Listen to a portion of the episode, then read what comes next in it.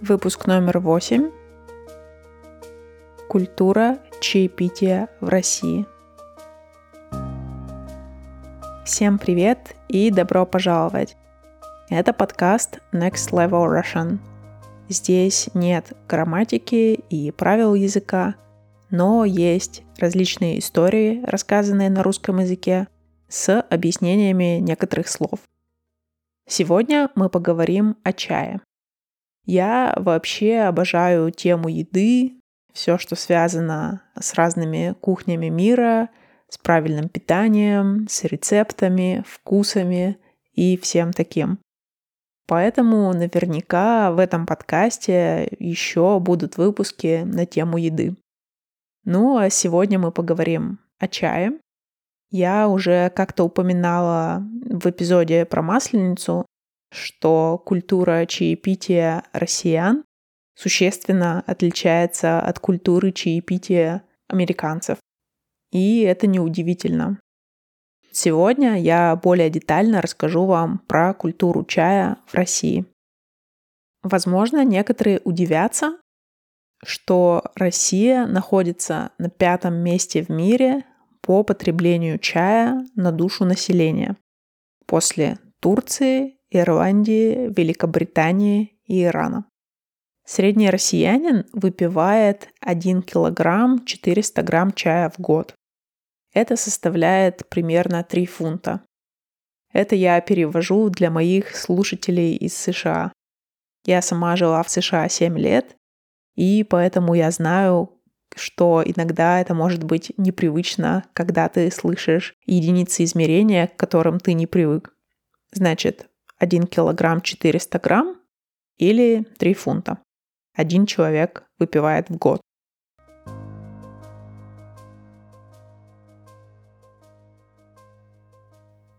На Википедии есть очень хорошая статья про чай в России. Я оставлю ссылку в тексте этого эпизода на своем сайте, чтобы вы могли посмотреть. Там так много хорошей информации, что мне бы не хватило и трех часов, чтобы рассказать ее здесь, в этом подкасте. Поэтому я расскажу только самое главное, а об остальном вы можете сами почитать, если вам интересно. Начнем с небольшой исторической справки. Употребление чая в России началось во второй половине 17 века и с тех пор только росло. Честно говоря, меня это совсем не удивляет. У России огромная граница с Китаем. Оттуда и поступал весь чай в Россию до 20 века. Уже потом, в 20 веке, начались поставки из Индии, Шри-Ланки и других стран. Но до этого был только чай из Китая. Поэтому и название напитка у нас чай очень похоже на то, как а, в Китае называется чай. Доступность и распространение чая привели к тому, что его теперь пьют в каждой семье в России. Согласно Википедии, чай в России пьют 98% населения. Вдумайтесь, 98%. Это какая-то нереальная цифра. Это значит, что в России чай пьют почти что все. Не пьют только те, кому, может быть, доктор не разрешает пить чай по медицинским причинам, или кто осознанно делает такой выбор отказаться от кофеина, танинов и прочих веществ, которые содержатся в чае. Но, тем не менее, 98% населения России пьют чай. Большая часть из того, что пьют россияне, это черный чай. Соотношение черного и зеленого чая составляет примерно 10 к 1. Хотя я помню, в 90-е у нас вообще не было зеленого чая, мы пили один только черный чай. И да, Википедия это подтверждает. Там написано, что раньше доля зеленого чая составляла всего 2%. Сейчас вы можете найти абсолютно любой чай в России. Черный, зеленый, улун, белый чай, красный чай, различные смеси, травяной чай, чаи с различными добавками. Кстати, я недавно осознала, что масала чай, чай со специями, в России не распространен. Я его впервые попробовала только в Америке. Но, конечно же, вы можете найти масала чай в России в наши дни, но, скорее всего, вам его придется искать в специализированных местах. Я расскажу вам о культуре потребления чая на примере своей семьи. И я уверена, что у большинства россиян будет похожая ситуация. Поехали!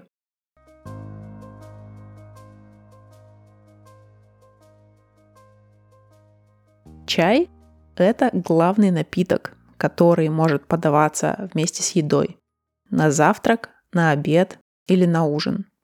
Чай можно пить просто так, между приемами пищи.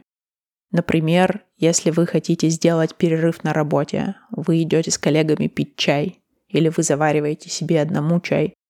Или если же вы хотите сконцентрироваться на работе, когда вы работаете над чем-то, вы тоже можете заварить себе чай. Не знаю, это эффект кофеина или просто хочется подержать теплую кружку в руках, и это как-то успокаивает и помогает сконцентрироваться. Но тем не менее, мы так делаем. Все семейные торжества, то есть праздники, застолья, всегда заканчиваются чаепитием с чем-нибудь сладким. Например, если вы приглашаете друзей на день рождения, то обычно вы сначала что-нибудь кушаете, да, вы едите какое-то горячее блюдо, а после того, как уже все наелись, а, тогда следует чай с десертом, с тортиком, например, на день рождения. Если вы приходите к кому-нибудь в гости, особенно если это не запланированный визит, хорошим тоном считается пригласить попить чай. Так русские социализируются за чаем. Есть даже такое выражение «гонять чаи». Именно так, с ударением на конечную «и». Гонять чаи. Это значит расслабленно проводить время за чаепитием в хорошей компании, болтать, наслаждаться этим временем. Вот такое расслабленное времяпрепровождение. Когда вы кушаете в кафе или ресторане, у них обязательно будет большой выбор чаев. Причем там будет не только черный чай, там будет и зеленый, и чаи с разными добавками, там с облепихой, с малиной, с мятой, с имбирем и со всеми возможными комбинациями этих добавок. Облепиха – это такая ягода, которая растет в России. По моим наблюдениям, она растет на севере, потому что я еще ее видела в Дании. Это такие оранжевые ягоды, которые растут на таких высоких кустах. У этой ягоды такой кисловатый вкус, но когда из нее делают варенье или компот, получается очень вкусно. И с чаем просто, просто очень классно, очень вкусно.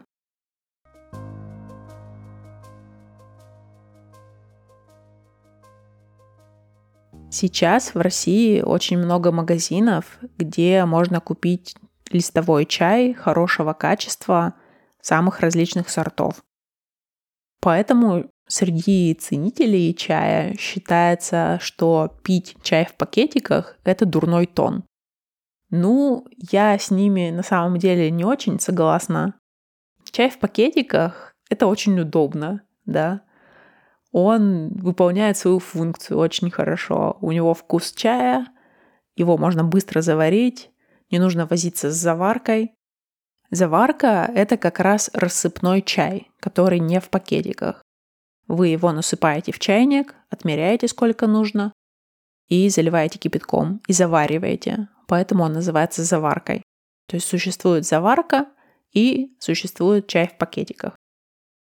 Да, чай в пакетиках уступает по вкусу, конечно же, заваренному листовому чаю, но никто не будет отрицать, что это гораздо удобнее и по вкусу вполне приемлемо.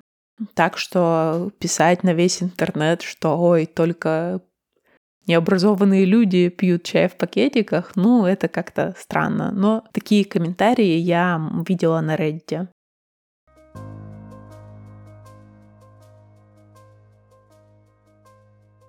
В чай принято добавлять лимон или молоко.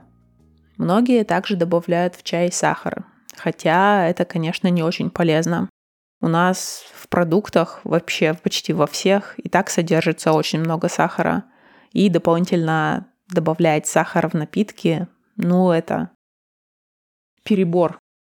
Но скорее это все просто дело привычки, потому что, например, когда я росла, да, когда я была маленькая, мы всегда добавляли сахар в чай.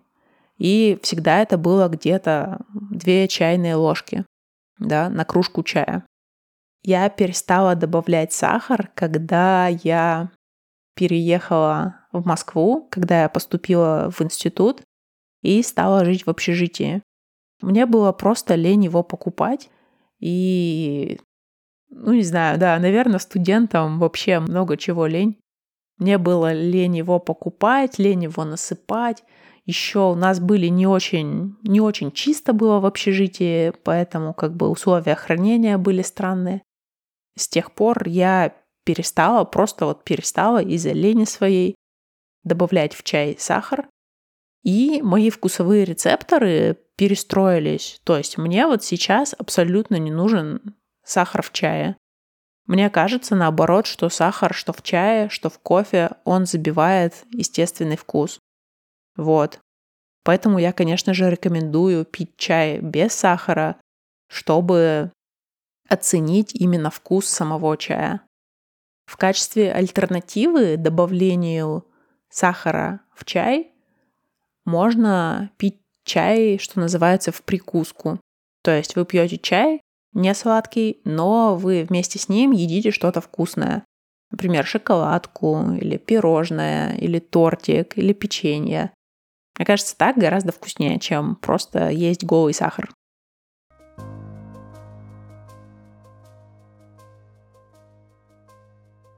И еще хочу ответить здесь на один вопрос, который мне задавали несколько раз. Меня спрашивали, есть ли у меня самовар. Скажу вам честно, у самовара у меня нет, и у большинства россиян самовара тоже нет.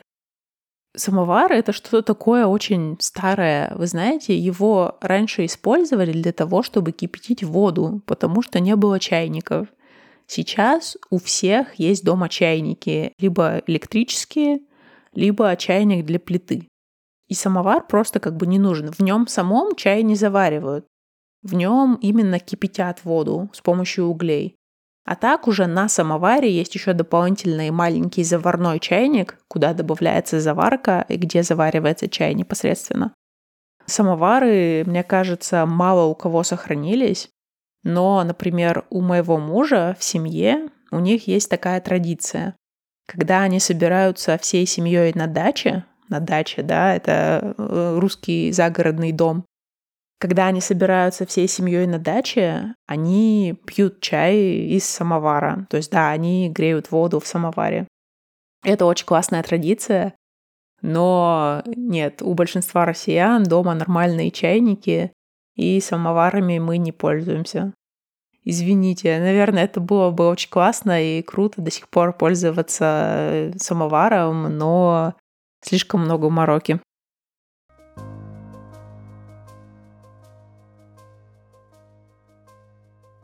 Что касается меня лично, сейчас, наверное, я все-таки больше люблю кофе. Я начала пить кофе, когда я жила в Америке и когда начала работать на своей первой работе. И моя первая работа начиналась в 7.30 утра каждый день. Мне приходилось очень рано вставать, до 6, и выпить кофе было моим единственным методом который помогал мне проснуться по утрам. Но я не могу пить больше двух чашек в день, потому что на меня это начинает негативно влиять. Вот, а от чая такого эффекта нет. Видимо, сказываются годы чаепитий. Вот, а, дома у меня целая полка чаев. Среди них есть и черные, и зеленые, и травяные. Я очень люблю травяные чаи. Например, смесь ромашки с мятой. Очень люблю добавлять туда лимон. Мне кажется, это вообще супер на вкус. Когда я переехала в Америку, мне совсем не нравился вкус чая, который там продается в магазинах. И он на самом деле получался довольно дорогим, так как мы пьем очень много чая. Поэтому мы либо покупали чай в русском магазине, либо привозили его с собой из России. Потом уже я открыла для себя травяные чаи в Америке, но это произошло всего лишь в последние пару лет, что я там жила. В Копенгагене такой проблемы не было, потому что мы нашли классную сеть магазинов, которая продает чай на развес. А, то есть мы покупаем листовой чай, у них очень много всяких разновидностей, и завариваем чай в чайничке. Также мы иногда покупаем пакетированный чай, да, чай в пакетиках, но пьем его только если уж очень лень. Это обычно мой муж пьет чай из пакетика, потому что ему всегда лень готовить для себя. Вот, ну а мне обычно не лень заварить нормальный чай. Ну и да, если я пью где-то две чашки кофе в день, то пью, наверное, еще три чашки, может, чая, две-три чашки чая. Вот, а кто-то, кто-то может пить и пять чашек чая в день. Это, конечно, все зависит от личных вкусов.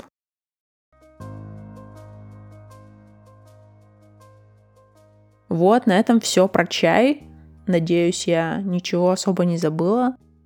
Там, опять же, на Википедии можете посмотреть, очень много есть классных поговорок, пословиц с чаем связанных. Например, в Тулу со своим самоваром. Знаете, да, город Тула, он знаменит производством самоваров. Поэтому говорят, что в Тулу со своим самоваром ездить не надо, да? Так говорят, когда когда вы куда-то путешествуете и запасаетесь всем тем, что можно купить на месте. Или, например, вот у меня бабушка всегда так говорит. Чай не пил, какая сила? Чай попил, ослаб совсем. Это вот, да, здесь есть, здесь написано, что это шутливый комментарий к расслаблению человека после чаепития. Ну, теперь вы знаете больше о роли чая в жизни россиян. Вы видите, что он занимает существенное место в жизни россиян. Кстати, забавно, я вот прямо сейчас подумала, что когда я была в Испании, я видела у них в магазинах прямо целые ряды оливок, да, то есть прям целые стеллажи, полки, и все это были оливки различных типов. В России вы столько оливок не найдете. И я вот как русский человек, когда вижу это изобилие оливок, я теряюсь, я не знаю. Во-первых, мне они не нужны почти никогда, да? Вот, а когда как бы я вижу, я вообще не знаю, что с ними делать, зачем столько много разных вкусов и видов оливок. Вот, но зато чая в Испании вообще почти нет, да, то есть там будет в супермаркете маленькая полочка с тремя-четырьмя видами чая, и это будет все. Но в России, наоборот, если вы пойдете в обычный магазин, там будет целый стеллаж чаев, вот, чтобы уж наверняка каждый мог найти что-то на свой вкус и кошелек. На свой кошелек это значит, понятно, да, по своему уровню дохода, да, то есть кто-то готов платить меньше, кто-то готов платить больше. Ну все, да, надеюсь, выпуск вам понравился.